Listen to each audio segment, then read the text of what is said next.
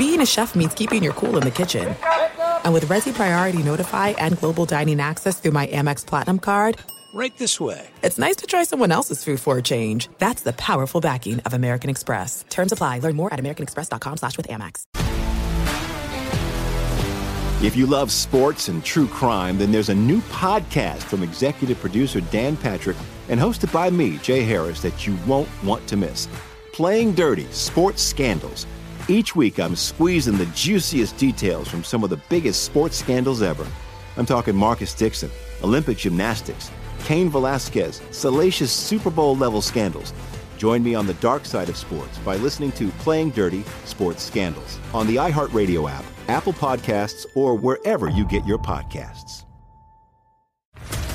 What's up, everybody? This is Stephen A. Smith, host of the Stephen A. Smith Show podcast. Tune in every Monday, Wednesday, and Friday at the very least as I bring you all new episodes that feature the biggest headlines in the world of sports, pop culture, business, and I answer your phone calls and respond to your tweets. You'll hear my unfiltered opinions and straight shooter interviews with top celebrities and game changers. All that and more. So listen to the Stephen A. Smith Show podcast on the iHeartRadio app, Apple Podcast, or wherever you get your podcast. MTV's official Challenge podcast is back for another season. And so are we. I'm Tori Deal. And I'm Anissa Ferreira. The wait is over, guys. All Stars 4 is finally here. And this season takes it to a whole new level. Old school legends, modern power players, and ex lovers are all competing in Cape Town, South Africa for the prize of $300,000. And we're going to be right here along with you fans, covering every episode on the podcast. Listen to MTV's official Challenge podcast on the iHeartRadio app, Apple Podcasts, or wherever you get your podcasts. What's up, Open Floor Globe? This is Ben Golliver with the Washington Post. I am joined on the other line by Michael the Pod Pina. Now, Michael, you for, you neglected to mention that this week was Michael Pina week on Twitter. I'm pretty sure you wrote a piece on every major website. I really appreciated your cover story on Vanity Fair about uh, you know your amazing new look and an overhaul of your summer um, you know wardrobe. Congratulations on on that coverage as well. But um, in all seriousness, people need to check out your work on The Ringer, 538, GQ. Did I forget anything else, Michael? No, but thanks for shouting out that yeah that, that profile I wrote about Regina King for Vanity Fair. I, I, that was I, thank you very much for bringing that to the people's attention too.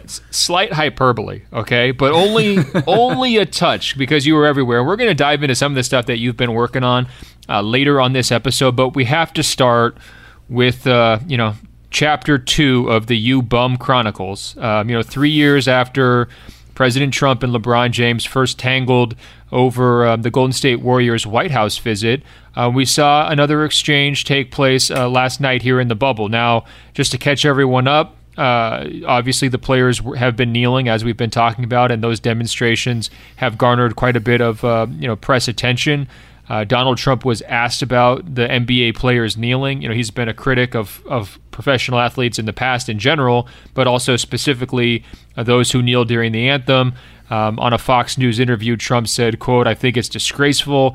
We worked with the NBA very hard trying to get them open. Um, now I'm seeing seeing everyone kneeling during the anthem. It's not acceptable to me. When I see them kneeling, I just turn off the game. I have no interest in the game." Um, you know, and basically. Uh, those comments were put to LeBron James after the Lakers uh, took a pretty big loss to the Oklahoma City Thunder on Wednesday night. LeBron replied, I really don't think the basketball community is sad about losing his viewership. The game will go on without his eyes on it. I can sit here and speak for all of us that love the game of basketball. We could not care less. He then went on to encourage everybody uh, basically to vote in November, saying that it was a big moment for us as Americans. And then, um, you know, Trump made a, a, comment that he's made a number of times saying that, quote, no one has done better for the black community than me, with the possible exception of Abraham Lincoln. LeBron was informed of that comment, and his reply was, are you trying to make me laugh right now? I appreciate that. So I think we pretty much got the full back and forth there, um, you know, between these two parties. Um, I'm I'm curious, Michael. Does it does this matter? Is this hot air? Is this just another you know cycle of of Twitter trash talk that ultimately leaves everybody feeling uh, you know, a little bit empty and, and guilty after indulging, or is there is this some reflection of progress in this conversation, um, you know, as it relates to the NBA's Black Lives Matter demonstrations? To pose this question as does it matter is really interesting to me because it's sad that it does. It's the president of the United States who is a total buffoon and he is basically flailing as a participant in the culture wars when there is a global pandemic going on and whether or not NBA players are kneeling during the national anthem should be absolutely at the bottom of his to-do list in terms of griping about. Uh, so in that, I mean, it, it matters from that perspective, and it's just like down and out tragic that we have to talk about it like that. But um, but it's always like good to see just LeBron eloquently combat him and kind of bat him down as trying to reduce him to uh, as irrelevant a human being as he possibly can, which is very difficult because he's, uh, you know, uh, ostensibly the most powerful person on the planet. Uh, and also, you know, every single time that Trump does say that no one has done more for the black community than him, it is truly like legit grade A comedy. So I, I am I, I, echo LeBron's reaction to that as well. I think it matters a lot, Michael. Here's my take. Here's why. Um, you know, the, the thing that rubbed me the wrong way about the U bum controversy, and that was three years ago, 2017, mm-hmm. is that it became a moment where you're being reduced to name calling and back and forth that is just pure frustration and it feels just like you're venting and his tweet, I mean, I remember it got on the front of, the New York Times, I believe, as a headline, um, because he's the most prominent voice in American sports going after a sitting president. Um, you know, it winds up just kind of, in some ways, stooping to kind of the crassness of the conversation that has, um, you know, taken over in politics here over the last four or five years. And while a lot of people thought it was funny, and certainly it was very bold, and I know he caught a lot of flack for it, um, you know, from uh, you know, probably the other side of the aisle, if you want to term it that way. It mm-hmm. left me with mixed feelings because, you know, ultimately it's like, is this helping anything? Is this moving us forward in any way? Or is this just pure frustration with no outlet um, that winds up feeling like, you know, you vented and nothing changed? And I think what we've seen here not only among athletes but also just among the media is an idea of like okay you've had a few years to kind of figure out how to cover and react to a very unconventional president. Um, have they made progress on that front? Have they been a little bit more productive, whether it's with the fact checking, whether it's with certain presentation on television, so it's not just uh, airing his interviews without any context, um, whether it is. Um, you know, pushing back on some of um, you know the claims, or even delaying the broadcast so that it's not running live. And then I think from the commentary space, um, not necessarily treating every single comment at face value, right? And understanding that you know perhaps um, there is some mission trying to be accomplished with some of the things he, that is being yes. said. He is a bad faith operator in just about everything that he tries to communicate to the American people. So when LeBron takes Trump's criticism, which is you know kind of personally leveled at NBA players, you guys are disgraceful um, you know, you're disrespecting the flag and those kinds of comments. Rather than engaging on those particular topics, LeBron pivots to November is a very important moment for us as Americans, right? And that goes hand in hand with the initiative that we've talked about before, the More Than a Vote campaign. It goes mm-hmm. hand in hand with the efforts that the NBA Players, um, you know, Association has put out there in terms of having vote on some of these guys' jerseys, in terms of opening up NBA uh, buildings as voting precincts it does feel like a more coordinated, thoughtful response. And you could see LeBron searching for his words when he was talking last night because he didn't want it to turn into an ugly, you know, let's just throw mud back and forth type of fight. And he already knew that, you know, whatever he said was probably going to provoke potentially another round of, of uh, firestorm from media outlets or from, uh, you know, tweets from the president uh, as well. And so it did seem like he was so ridiculous he was trying to be more constructive, don't you think? And it's just like to me, that's a big difference from you bum to go vote and here's my uh, effort to help you go vote, right? I think that I to me, I feel a lot better on this one than I did on the you bum one. Does that make sense? Right. I think that there's a few factors here. I mean, optically, sure. Like I think in the eyes of some, LeBron looks a little better here. I personally loved "You Bum" a lot. Like, I it's one of my all-time favorite tweets.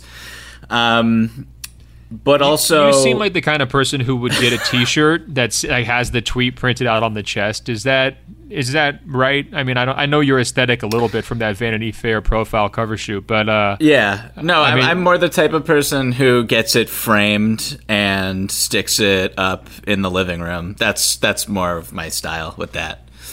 I love Um, it. Social media art. It's just so Yeah, avant-garde, Michael. it just ups my mood every time I enter the room.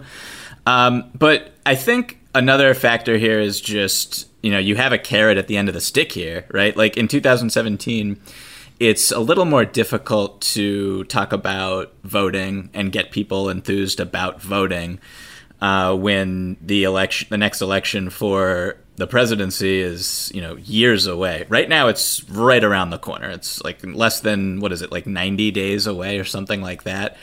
So you can really sniff change in the air, and he's really grasp. LeBron is really grasping the opportunity, and as you said, his more than a vote campaign, which is it, it spreads it spreads awareness, it educates, and it also is very active in tangible ways. I mean, it's raising money to pay for ex ex uh, convicted felons in Florida who have to pay fines before they can vote because of voter suppression tactics in that state, and and it's just really great to see from LeBron James. So let, let's spin this forward one more round and say, okay, well, if this does count as kind of progress in terms of, you know, a communication strategy and just an overall like a- advocacy and activism standpoint, um, and we know this is probably going to keep happening over the next three months because the election is right around the corner. I think you and I have been sort of predicting this kind of blow up or this kind of face to face confrontation really for a couple months now. Um, what would your advice be to LeBron or to Chris Paul or to these other players um, who could wind up finding themselves in this back and forth? I mean, there is at least some you know potential backlash among fans who just you know get fatigued of the conversation. You know, I've heard that um, you know from a few people, and a lot of them are you know Twitter users. So you have to kind of question, all right, well, are they just trying to make a point, or are they um, are they genuine about it? You, is there any concern there that they could take this um, too far? Should they just continue to push it and hope that everybody winds up understanding that they're on the quote unquote right side of history? Um, what would your be- advice be to them? And I ask that because there was another major announcement yesterday, which was that the NBA and the Players Union um, have finalized plans for a $300 million foundation. Basically, it will be funded $1 million per year for the next 10 years per team um, around the league, and the players will have a say so in how that money gets distributed. The main focus is um, basically employment based help and assistance for people trying to get their first job or to advance in their careers. And obviously, it's targeted towards uh, the black community. So you have these guys are working hard to you know make real change to deliver on stuff that's uh, you know beyond just the jerseys and the decals on the court and everything else. And now they're they're going to have the biggest possible stage by kind of going head to head with a major political figure. Um, what would your advice be to them as they navigate that I think you need to be continue to be organized, continue to stay on a message. Do not get bogged down in a I guess just a a, a, battle with someone who is really just using you as a pawn in his own scheme to rile up a base that doesn't even care about uh, what you're speaking of and what message you're promoting in the first place. So talk about voting continuously through I mean beyond when the season ends through the November election. Uh, continue to spread awareness about it. Continue to educate people because a big part of voter suppression is the belief, particularly in uh, in minority communities, that their vote does not matter uh, because of voter suppression tactics uh, that have been enacted by different states in the union. So, getting out there, making sure people understand how important it is that they do participate in the demo- democratic process, um, that's a big one. And, you know, getting on Twitter and arguing with Trump or arguing with different Republican senators or, or whoever, you know, I, I just don't know how. Uh, it does draw attention, I suppose, to some of uh, the I guess bankrupt thought from those people uh, on that side, but uh, it's also ultimately not the best way to use your time. I don't recommend, you know, you asked me to give advice. I don't recommend getting on Twitter and arguing with people. That's just not a great way to spend your precious time on this planet. Uh, it's, that's a good take. I guess where I'm kind of going with this is there's that old Michelle Obama phrase about like they go low, we go high. Sure. And Yeah. for a while there, that was like unimpeachable logic. Everybody agreed, you know, take the high road, you'll you'll kind of wind up winning. And then there was like a real crisis in 2016, 2017 where people were like, wait a minute, like they're going really low. Like, do we need to like maybe just bend down a little bit or stoop here a little, you know, just like get, get dirty, get our hands dirty, uh, you know, you know, fight fire with fire. I guess, um, you know, th- there was that kind of uh, line of thinking. And now I wonder though, in this particular moment where public opinion on, on this particular issue has shifted quite a bit over the last few months in favor of uh, the social justice demonstrators and protesters, I do wonder if they can now just continue to adopt this, uh, you know, that that uh, you know they go low, we go high approach. I think it's more effective. I think if you do get into this back and forth, that's where you'd wind up alienating more people. I think that anyone who was upset by what LeBron said had already kind of made up their mind on this issue, right? And I think if Right. anyone is like in the middle on it or like doesn't have an opinion, that's amazing in our polarized society. But I think they would be able to view LeBron as um, fairly restrained in what he had to say, and again, productive towards an end goal of let's try to solve this problem at the ballot box, which I think ultimately is is a, a good long term goal. So. I guess I would say channel your Michelle Obama if they ask me. No one's asking me, but maybe that would be uh, my advice.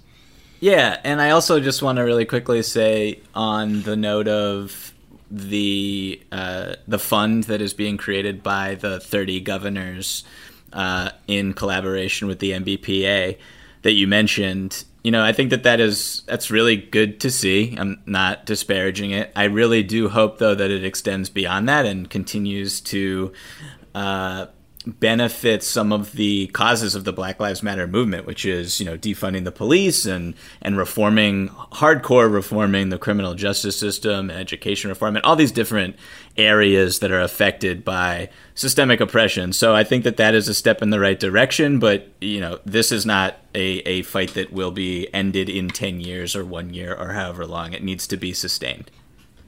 For sure. All right, let's um, let's pivot here. Uh, let's get back towards the beautiful game, as LeBron was calling it last night, and and uh, and everything that's been happening on the court. We've seen a whole bunch of fun storylines develop. Whether it is um, the chase for that West eighth seed. Um, I'm not going to say the chase for the for the East eighth seed is a fun story by any stretch. I think A your crawl, Boston, a, cra- yeah. a crawl for the eighth seed. it's sort of like when you get into a um, you know a sleeping bag and you just roll down a hill. I think that's Sure. sort of what, what's happening in the in the Eastern Conference for their final spot. Um, your Boston Celtics are back to life. I'm sure you're breathing a huge sigh of relief. I mean, you and uh, the other minions out there. Um, but you had a really fun story on the Ringer. And you had teased it not too long ago on this podcast, this idea of the one dribble three pointer. And I had explained to you back during my NBA playing days how that was one of my favorite shots. And, um, you know, certainly uh, it's it's a contrast to just the pure catch and shoot, which has was like completely in vogue there for years and years, thanks to the Spurs and the Warriors and the Rockets um, and everything else. But talk to me about this story. Give us the elevator pitch for people who haven't gotten a chance to read it. And what was your major takeaway? Like once you you put uh, this one to bed after months of, of planning and everything else, like what was that that nugget you wanted everybody to kind of uh, you know take away from it? Yeah, so I mean, with me, sometimes when I come up with story ideas, it'll just be I'll, I'm watching a game and I see something happen, and I'm like, why did that happen? Is it happening more often than it used to? What are the benefits of it? Why is this meaningful? And so I forget exactly who took the shot. I think it might have been uh, Bojan and it was a game like way earlier in the season, and it was the Jazz versus somebody, and he pump faked and he got a flyby on his defender. And typically, what you see there, there was a, a wide open lane in front of him to drive to the basket, and instead he kind of like sidestepped uh, a little backwards and took this three. And it's like obviously we know that uh, we know, after taking a dribble, we obviously know that the three pointer is really important and that teams want to take as many as possible.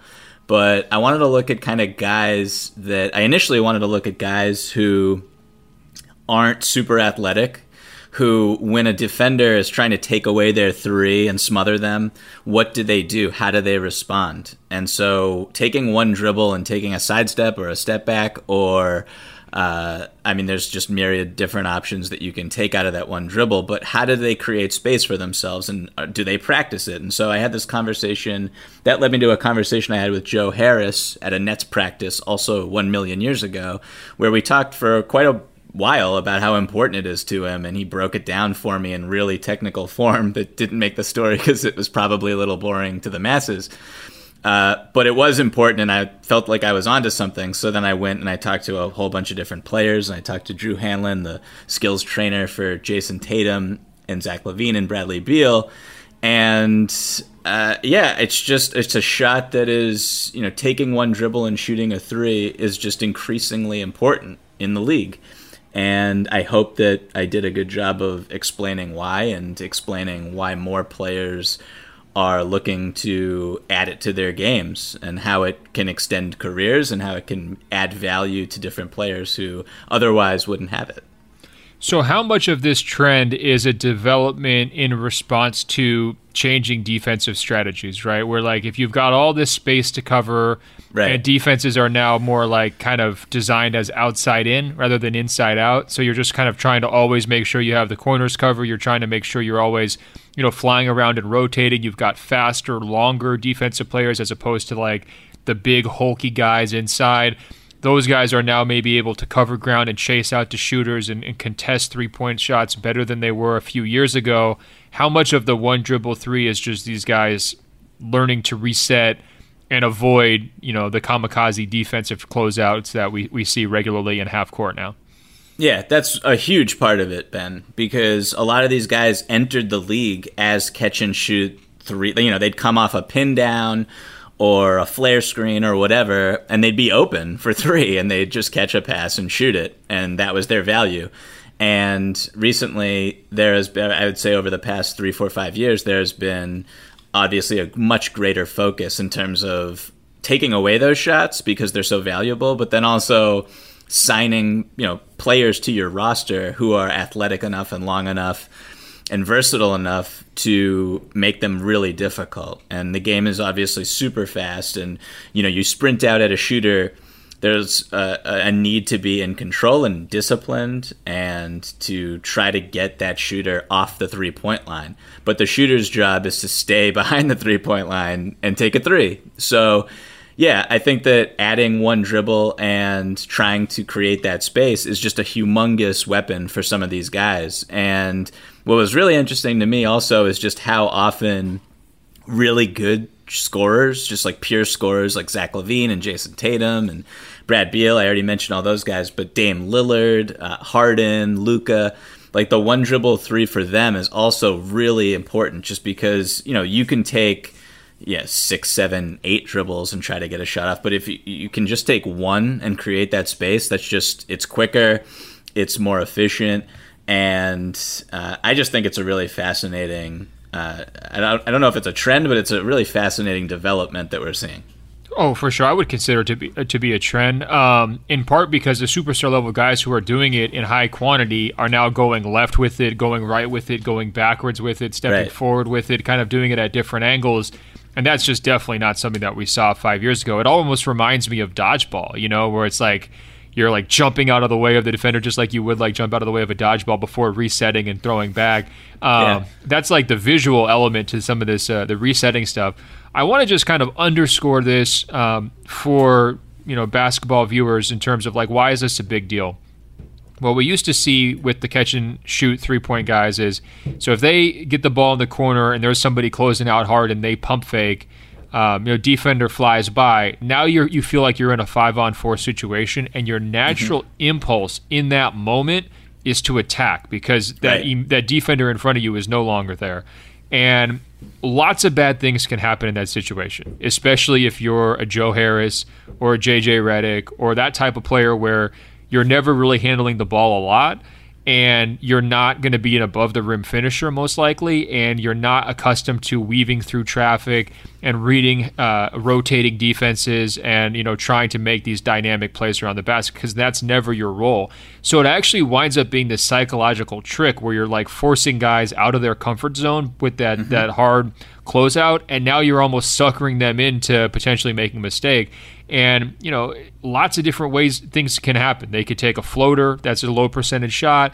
They could try to get to the rim and wind up having a, a, a fast, long closeout defender just stuff them, go the other way. You could have mm-hmm. a turnover in traffic, which could happen. I mean, all these things cut into what the analytic dorks would talk about, like expected value of that p- p- uh, possession, right? Where it doesn't necessarily have to fail the same way every time, but lots of things can happen when you're pushing guys out of their comfort zone. And what we know about the catch and shoot guys, their comfort zone is, you know, straight on shooting. So taking that one dribble to the side to avo- uh, avoid the uh, the hard closeout and then just recalibrating for another three pointer, the expected value on that shot is very, very high, in large part because they should be wide open um, without those defenders in the way. So, um, uh, but it, it, takes learning how to do it for sure and getting your rhythm. And uh, I think that the fact that there are trainers out there, like the people you're talking to, who have formalized this, right? Who have almost turned it into like an assembly line process. And you're seeing guys take these kinds of shots now, actually before games as well. Um, you know, just getting used to the rhythm of that as opposed to just setting your feet, bang, bang, and shooting. You know, setting your feet, getting the catch, taking the dribble to your left, taking the dribble to your right, and then unloading um, it's cool, man, and it, it, was a great idea for a story, and uh, it's the the type where I was noticing on Twitter. I think you had a lot of other writers feeling a little jealous, Michael. They were in they're in their feelings, uh, maybe because they hadn't thought of this one. I no comment on that. Uh, I was just really appreciative of the Ringer so for publishing humble, it. so humble, Michael the Pod, just Mister Humble. Yeah, no, but thanks. I mean, you summed it up really well with everything that you just said. I could have just like we could have just talked about it and I could have recorded what you just outlined and typed it out and that probably would have been a better story. So shout out to you. Well, I'm not like a self-loathing Knicks fan like your other story this week, which I really enjoyed. Just uh, you know, surveying all the most depraved Knicks fans as they watch Kristaps Porzingis was a real stroke of genius from you. Great content. Um, I encourage people to check that one out as well. Hey, we got a bunch of questions from the Open Floor Globe. They emailed us, openfloormail at gmail.com, openfloormail at gmail.com. And Michael, we haven't taken a bunch of questions recently uh, because we've just had so much to talk about, but there are some follow ups that people want to get in and, and ask questions about the bubble as well. So let's dig in here. Johnny says plenty of people inside and outside of the black community clearly and obviously are in support of the statement Black Lives Matter, but against the political movement that is Black Lives Matter. A simple glance on their website will show you that their main aim is to defund the police. Some people disagree that Black Lives Matter, the movement, actually has the interests of black people at the forefront of their aims.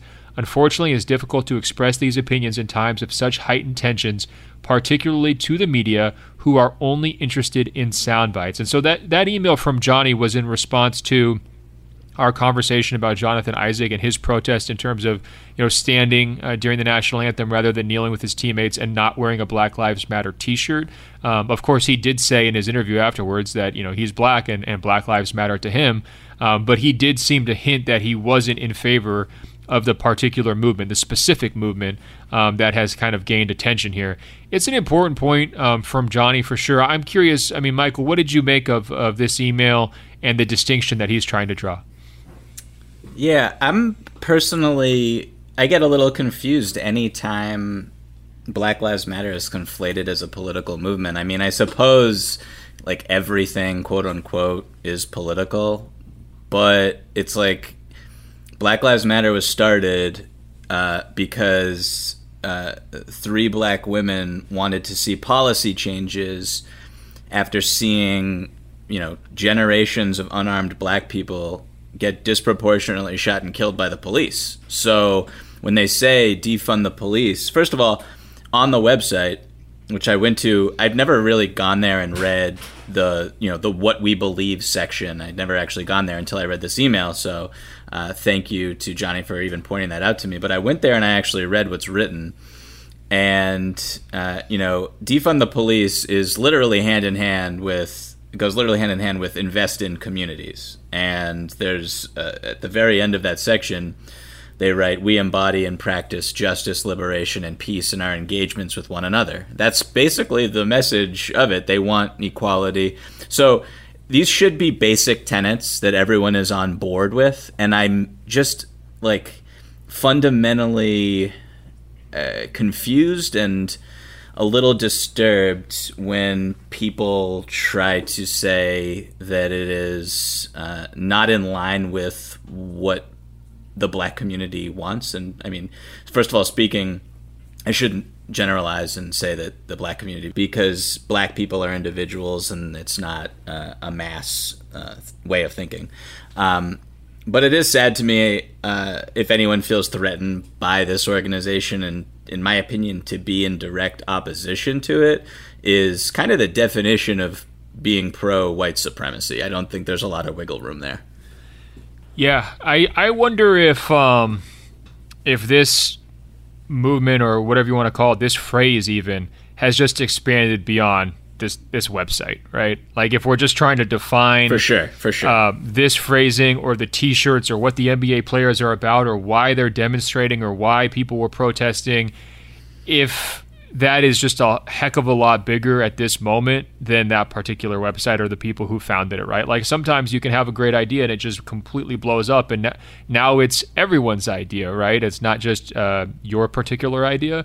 Um, and whatever your initial aims, you know, there's going to have to be probably compromises and recalibrations along the way uh, as you're going. And I'm sure for the the founders, this has been a really challenging and complicated time, right? Trying to keep whatever their message were as the main messages, as you know, hundreds of thousands of people are in the streets, um, you know, using that same phrasing.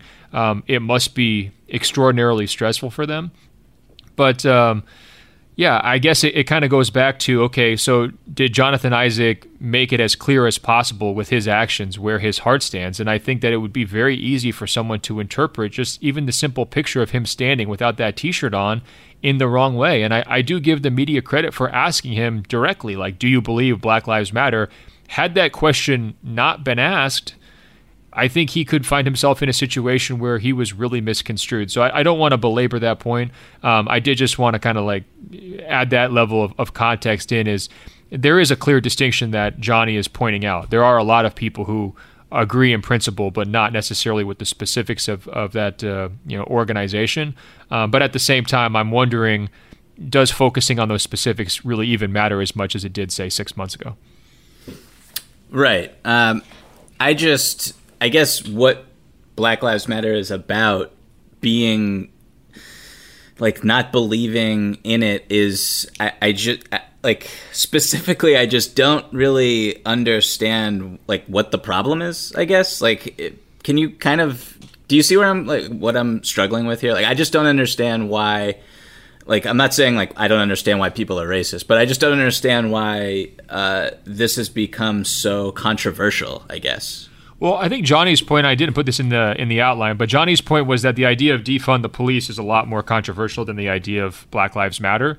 And so, if one of their main goals is like reorganizing law enforcement, and then you have people, especially in like low income or high crime neighborhoods, who might feel differently about that particular issue than, than someone else. There could just be more debate and more sides to it, and people could be impacted by it uh, more directly in lots of different ways. And in some cases, um, they could be police officers themselves because you know that's uh, you know a, a major employer um, in those communities. They might just feel differently about that particular notion, and if they look at the organization Black Lives Matter as being largely focused on defunding the police, that winds up becoming not you know not more toxic, but just more of a, a heated debate, and it's something that there is you know multiple mm-hmm. sides to, and you could understand some resistance even from NBA players to wanting to align themselves with that movement if they feel passionately about that, right?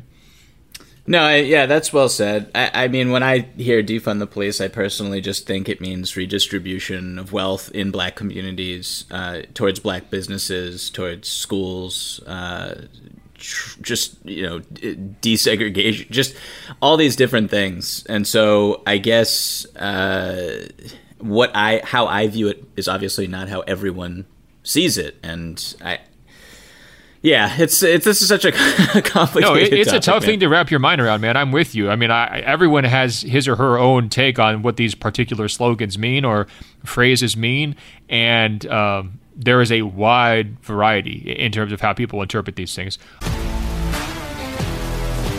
If you love sports and true crime, then there's a new podcast from executive producer Dan Patrick and hosted by me, Jay Harris, that you won't want to miss. Playing Dirty Sports Scandals. Each week, I'm squeezing the juiciest details from some of the biggest sports scandals ever. I'm talking Marcus Dixon, Olympic gymnastics, Cain Velasquez, salacious Super Bowl level scandals.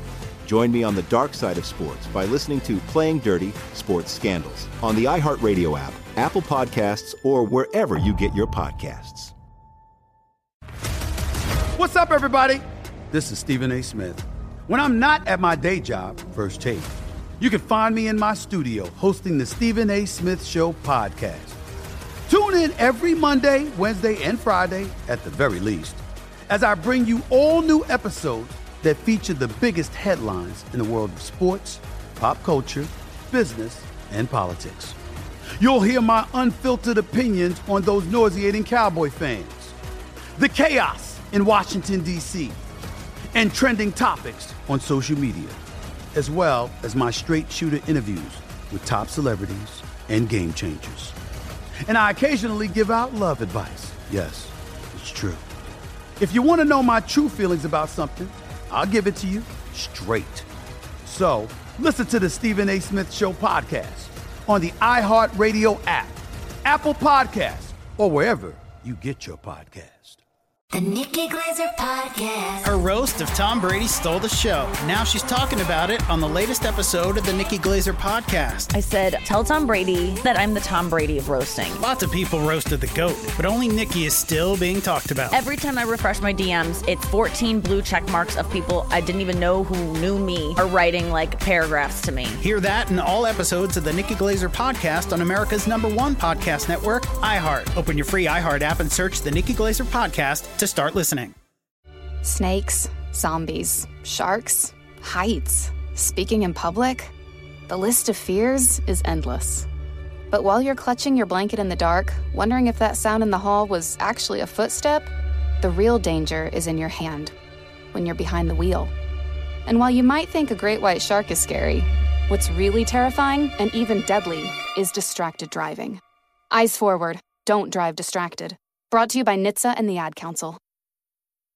All right, let's shift gears here a little bit. Uh, we got a question from MVP listener Thaddeus. He wants to know serious question Is James Harden all right? Ben, have you seen anything there on the ground in the bubble? And Michael, did you see that video of Harden walking up the ramp at the end of the Blazers game? He looked like he was laboring just to walk up a ramp to get to the locker room. His activity was crazy low against Portland. So I'll start there, Michael, because you know your entire life is hanging on James Harden and, and his ability to carry the load for the Houston Rockets. Um, what did you see? I mean, of course, Houston started out 2 and 0 looking great. Um, they take one loss, and, and Thaddeus is ready to, to jump off ship. But what do you think? Yeah, come on, Thaddeus.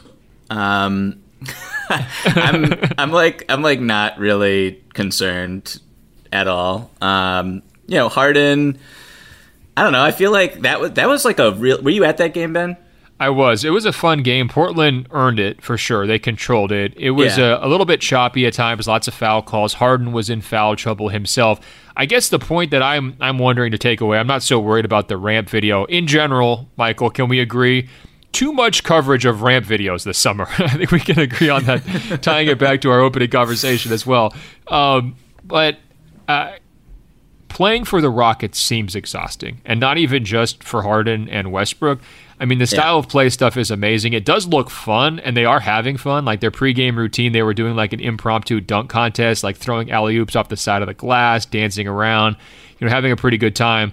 But they're asking those guys to do an awful lot. I mean, covering an awful lot of ground defensively, taking on physical matchups, having the ball in their hands constantly, creating a lot one-on-one off the dribble, driving hard into the you know traffic. And granted, you know it's it's usually spread out traffic, so sometimes you're just waltzing to the, the hoop for layups, um, but not always. And you're taking blows and getting to the free throw line. I think it's a fair question. You know, if you want to say how does the Rockets strategy not work, it's because it's so exhausting and it's so overwhelming, and they go so you know shallow into their bench, and they put so much on the main guys they could wear down over the course of a series, wear down over the course of games, and you know just the, the frantic comeback idea. You know, late in games, it, it sounds good in theory, but is that replicable? Can you do that night after night after night? or do you just wind up running out of gas? And especially if you're, you know, so leveraged on the three pointers, are you going to be able mm-hmm. to keep guys in good enough game shape where they're hitting three pointers consistently and you're not running into one of those worst case scenarios where it's 27 straight misses at the end of an exhausting playoff series, right?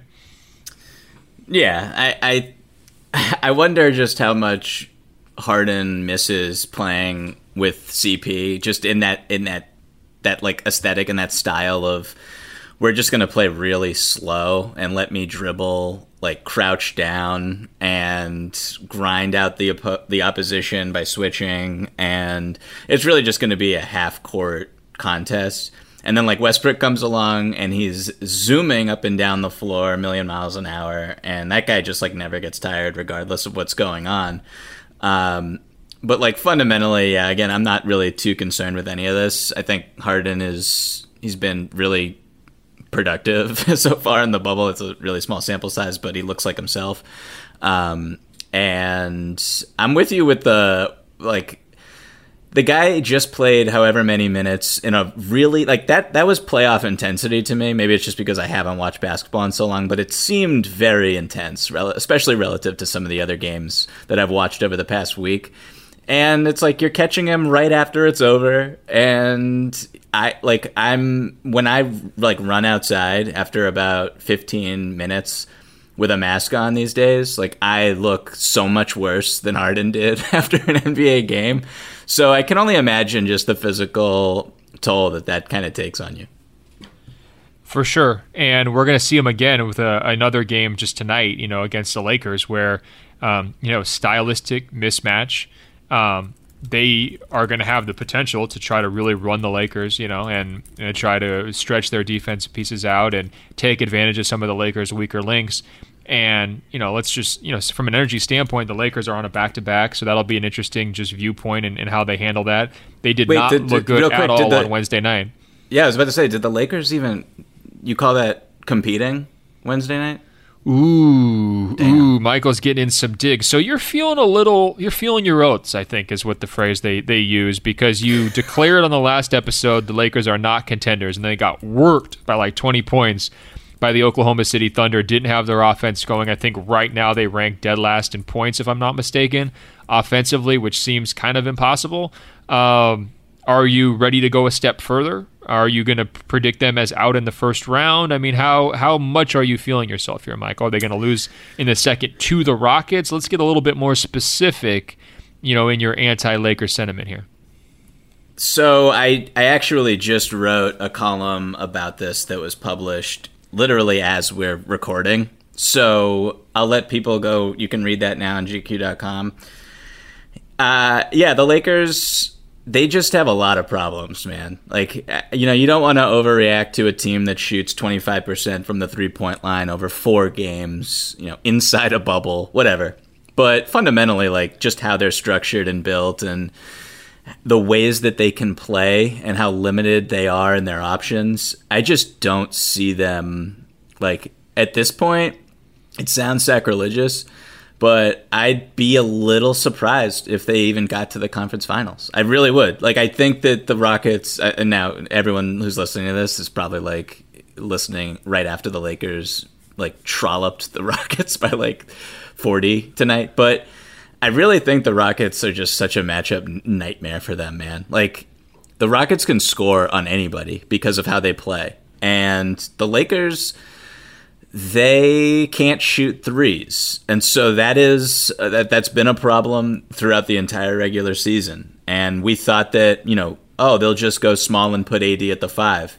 It's like their half court offense with AD at the five is just straight up bad. So I it has been this whole season. And when you remove Avery Bradley from those lineups, it's just terrible. So I don't like I don't see a silver lining here for them. And if they think that you know, relying on 35 year old LeBron James to drag them through four straight playoff rounds and relying on Anthony Davis, who has frankly never played like a super meaningful NBA game in his career. Uh, to take them over the top, I just don't think that that's a formula for success. And I know that they're the one seed, and I know that Vegas has them with the, the best championship odds. I just I don't see it, man. I don't. I love this. So, can I get you to look into your crystal ball for a moment? And Yes. it is, let's say it's, you know, probably late September. The Rockets have just eliminated the Lakers in six games. Um, ESPN commentators are just in shambles, right? I mean, like, they're just shocked. They can't believe it. We're all trying to wrap our mind around what's this next month going to look like without LeBron James kind of headlining the bubble. We've got, you know, the three people in the entire world who actually believed in the Houston Rockets, including you, probably dancing a jig, you know, feeling like this is the greatest moment of your life. I mean, what is what would that be like? What is that alternate history like? Where does that take you, kind of mentally? That alter uh, that hypothetical. Um, you know, what are the conversations that are taking place? What are the overreactions? Are people mad that the NBA didn't rig it for LeBron? Are they tuning out because nobody wants to watch Harden the cheater? Are they finally coming around to Harden and saying like, "Wow, you know, we kind of left him out of the best player alive conversation"? Like, what does that look like if the Rockets do somehow uh, knock out the the Lakers? Uh, you're really just painting a utopia for me. I actually think that. Uh, Well, I it's, think the, it's the Disney impact. I'm on the happiest place on earth, and all I can do is just like dream these magical dreams. You know, beasts The- become princes. Uh, all Yes, sorts of stuff goes on out here. Fantasyland. I I think that you know this goes back to the asterisk conversation. I think you will never see a bigger asterisk in your whole life than if the Rockets win the championship. That's what people will blame the bubble like there's no tomorrow. That'll just be the number one.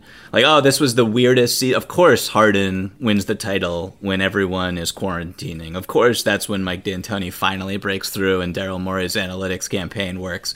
Like, that is that's what's going to happen here. I just I can feel it in my bones. So, fair warning to Adidas start planning now. You're going to want to have the Adidas asterisk colorway of the James Harden sneakers, right? And Jordan's probably already on this with the Russell Westbrook sneakers. Just get t shirts with the giant asterisk logo. You've got to lean all the way into it if you're them.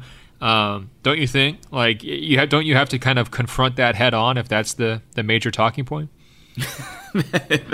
No, I mean you should just quit this podcast right now and go work as a marketing executive for Adidas. Have you thought about? Have they offered made any crazy offers to you? They will Well- after they hear this. Well, look, come on. As a Beaverton boy, yeah, that that that would be uh, that would be like you working for the Lakers front yeah. office. I mean, come on, Michael. That's never going to happen. All right, we got another question here. It's on fouls though. Dom writes, the NBA is often cited as a league that has its pulse on what fans want. Tell me then why we haven't seen a change in how games are officiated. I think almost everyone is in agreement that there are too many fouls in the modern game. If the NBA wants to boost ratings, then it's in their best interest to tell the officials to relax on the whistle so we can see improved game flow. Uh, this point has been accentuated in the bubble, where there's even more fouls than before, making games unwatchable at times, even for a hardcore fan like me. Do you guys agree that there just flat out needs to be fewer fouls? And would doing so boost ratings? Keep up the good work. Well, thank you for that email, Tom. What do you think, Michael? Is it just as easy as being like, hey guys, put your whistle in your pocket and let them play?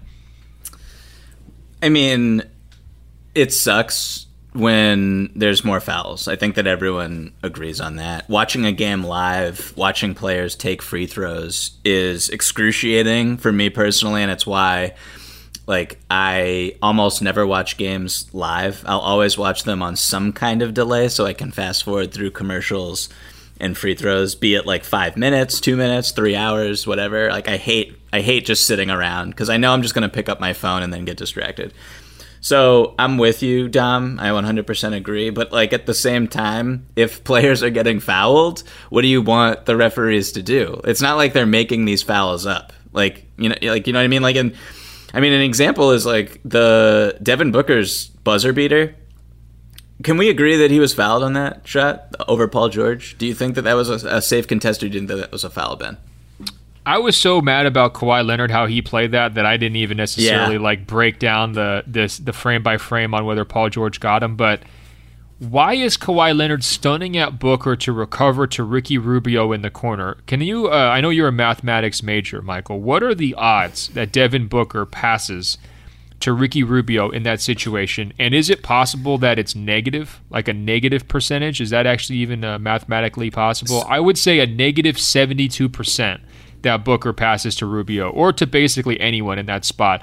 Kawhi Leonard's got to get his Michael Jordan on, go Mm. jump uh, Devin Booker on the double team and force some crazy fall away so they can go play overtime. I mean, that to me was an inexcusable. And the second one in, Orlando, the second late game lapse from your favorite Kawhi Leonard.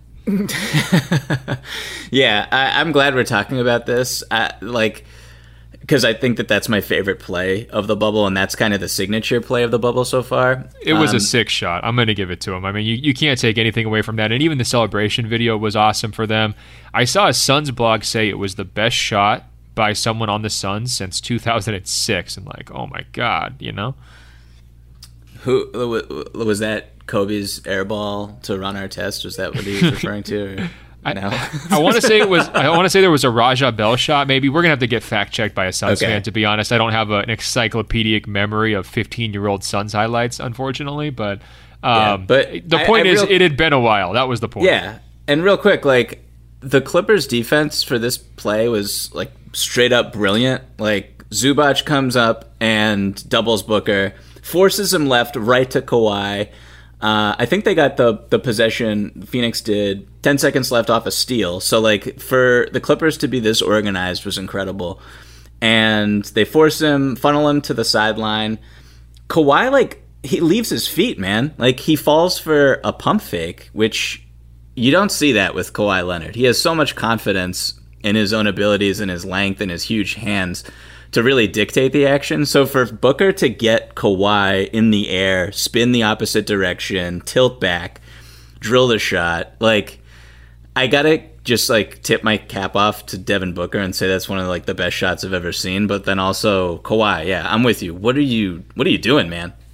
Yeah, it was uh, stunning. I mean, maybe he's just trying to like convince everybody uh, that they're vulnerable, right? Like he's just sandbagging a little bit before the playoffs, and they just rip off a stretch. But man, that was uh, very questionable. I, I would like to be in the defensive uh, meeting room where they break down that play, and Kawhi has to own up to it because that was not great.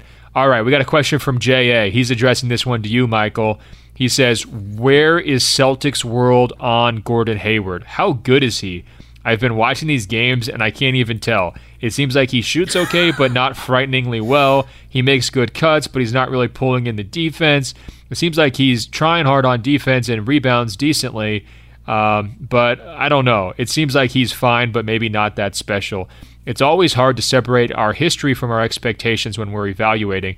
I feel like if Hayward was undrafted out of Butler and making a third as much money as he does right now, we'd think of him as a great value role player who didn't necessarily do one thing or another excellent, but was just good all around.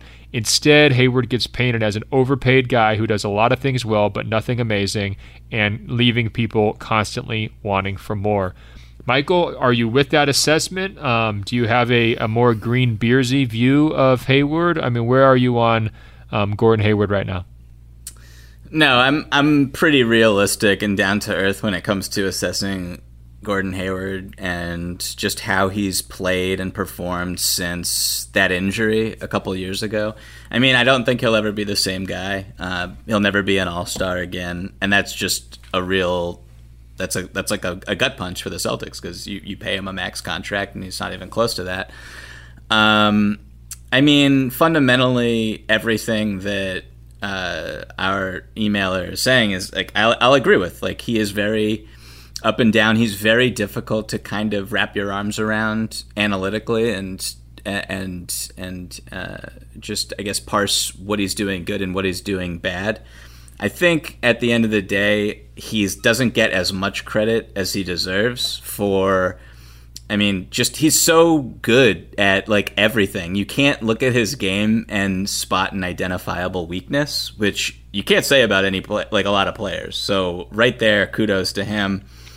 Uh, you know, he can pass on the move. He can he can spot up or shoot off the dribble. He can defend multiple positions. He can finish at the rim.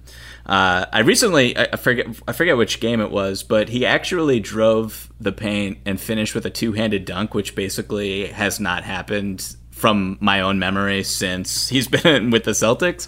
So that was you know good to see because he used to be super athletic. Um, and he also runs like a terrific two man game with Kemba Walker. It's, they're highly efficient when they operate together.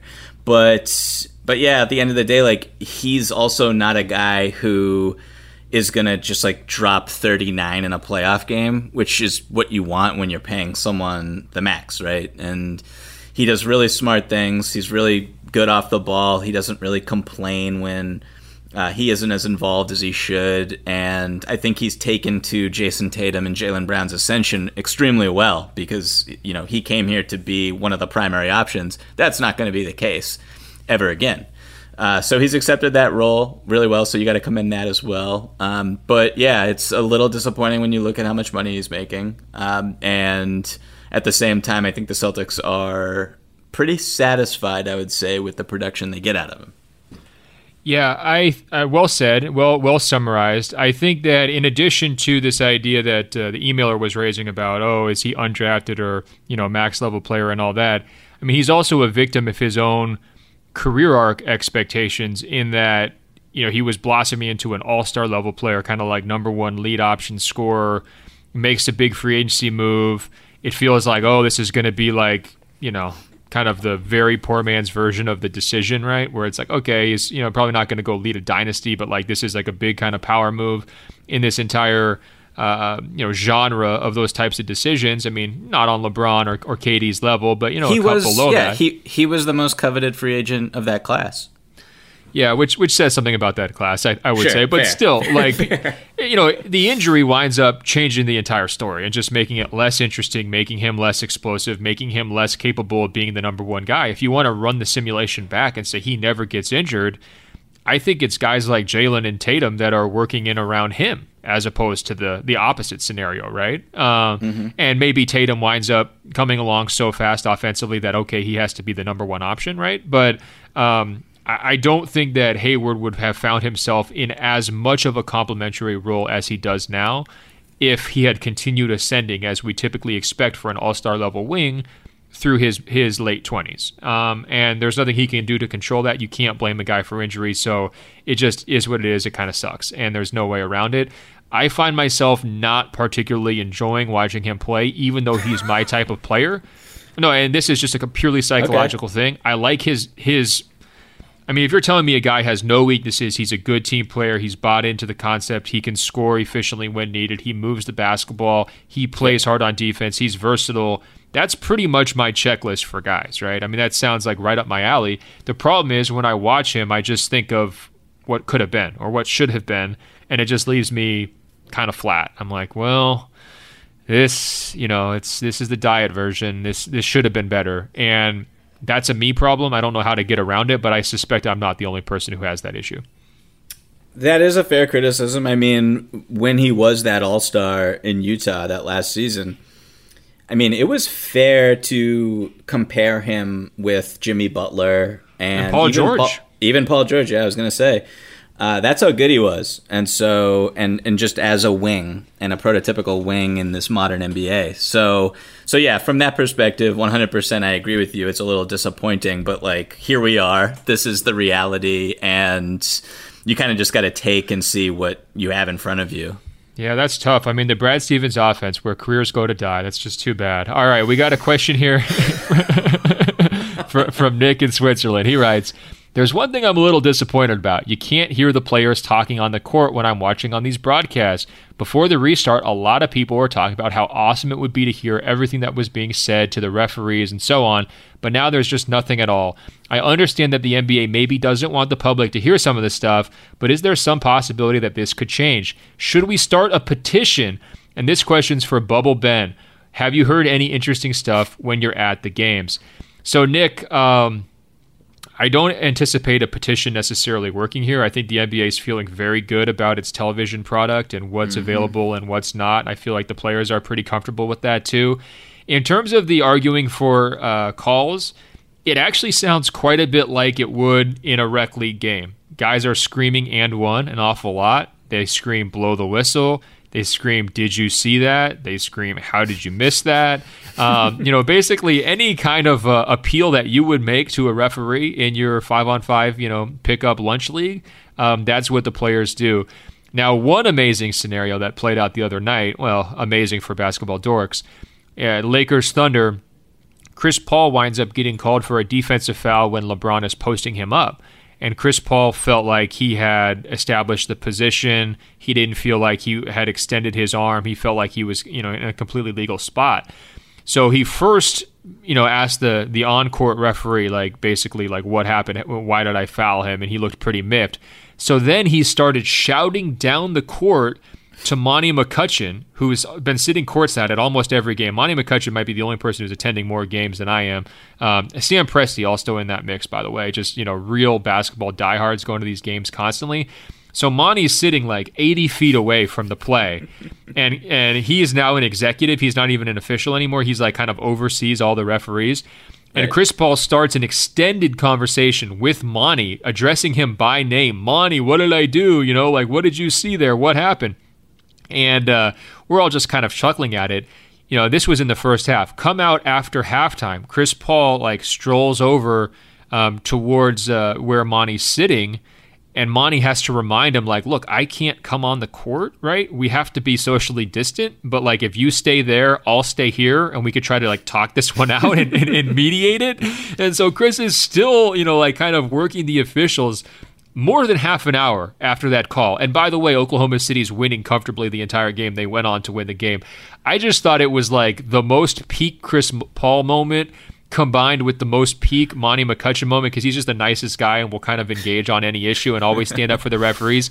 Also mm-hmm. combined with like the most peak bubble moment all wrapped into one, right? Because this is sort of what we thought would happen if we all get to sit courtside and hear hear things. We would get to uh, hear Chris Paul gripe for more than a half an hour and take it to the bosses, right? Like I mean he's he's he's talking to the manager on this one.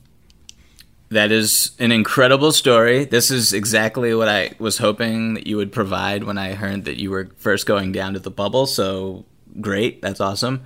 Um, I guess like to answer Nick's question, um, I yeah I view not being able to hear the players as something sh- just short of a national tragedy.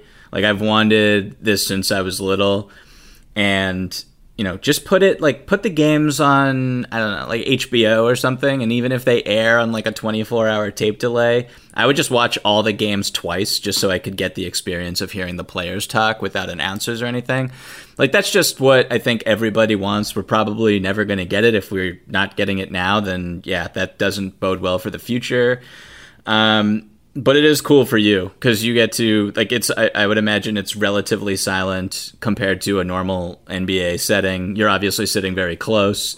And to hear you know players shouting at refs players shouting at coaches coaches shouting at everybody like that's just that's awesome to hear. Yeah it, it's pretty good. You can't hear everything but you can hear a lot. The other thing i would say nick is if you see when the players are gesturing up to the big screen and trying to tell the referees um, that they missed a call, that's exactly what they're doing. It's really not as interesting as it seems like. They just say, hey, look right there, you missed it. Look, there's video right there showing that you missed the call. That's pretty much what that conversation sounds like in real time. So, um, the veil of secrecy that maybe you're feeling um, would be amazing behind the veil. It's it's very cool, but it's also like completely predictable. I would also say like other than a stray profanity here and there if a ball goes out of bounds or you know a guy you know takes a shot um, you know like below the belt or something like that there's not really objectionable content. Like these guys aren't cussing the refs out for three minutes straight right? They're not demeaning people. I haven't heard anything that really crossed the line. Now could we get there um, later in the playoffs? It's possible just because the, the intensity level will ramp up but I think that in general, there's a lot of sportsmanship going on. You know, these guys want calls. They're definitely trying to work the officials, but they're doing so, uh, uh, you know, with agreed upon terms. You know, and and they're generally not crossing the lines. All right, last question here from Joel. He writes. I'm the guy who was shooting free throws in my driveway when the deer showed up, and you guys mocked me saying that I needed stronger mental fortitude. Then, a few weeks later, you guys talk about how hard it was for Rudy Gobert to shoot his free throws in a near silent, empty gym. I demand an apology. Wow, Michael, do we owe our buddy Joel an apology? Does he have a point here? Uh, no, I don't think. I don't even recall being too harsh on Joel. I mean, well, that was me. I mean, I Yeah. was the one who basically said he needed to like line up other animals to kind of improve his mental focus. I mean, if the deer is throwing him off, like I was a little bit nervous. But Joel, I mean, come on. There was a lot of pressure in that moment. The the whole COVID angle to it, the comeback, the idea that he's a seven foot. I mean, maybe if Joel's a seven foot center, I would be more under, you know, uh, more understanding about his struggles in front of the deer because ultimately, like, it's a lot harder to shoot free throws if you're a big guy. We've seen that throughout history. Joel, no offense, I was picturing you as basically between five ten and six foot one. Um, you know, wearing basketball shorts that maybe embarrass your wife when you wear them in public. Um, you know, shooting on maybe like an eight and a half foot rim maybe this is all my projection. I don't know, Joel. I'm sorry. You know, this this is all my assumptions here. Um, just a slightly different game condition than opening night of the NBA bubble with millions of people watching on television at home. That's what I'm saying.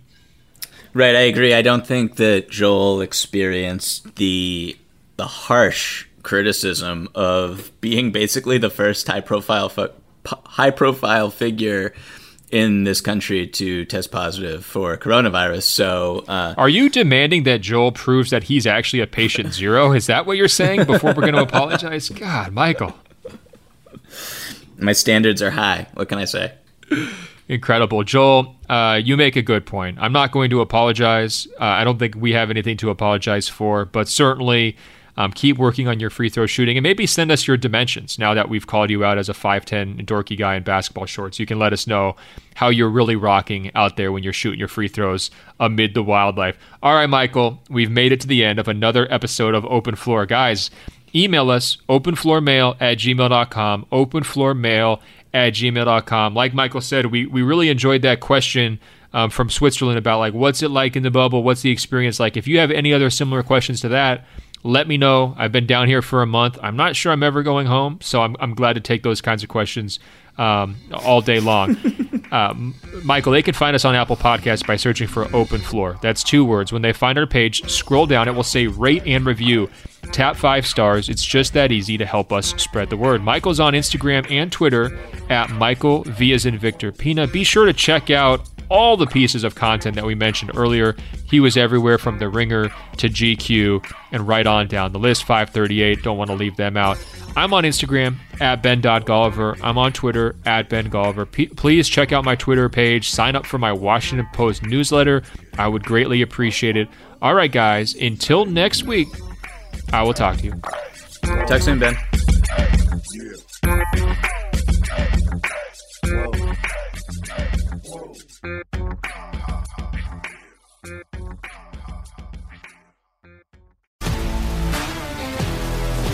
If you love sports and true crime, then there's a new podcast from executive producer Dan Patrick and hosted by me, Jay Harris, that you won't want to miss.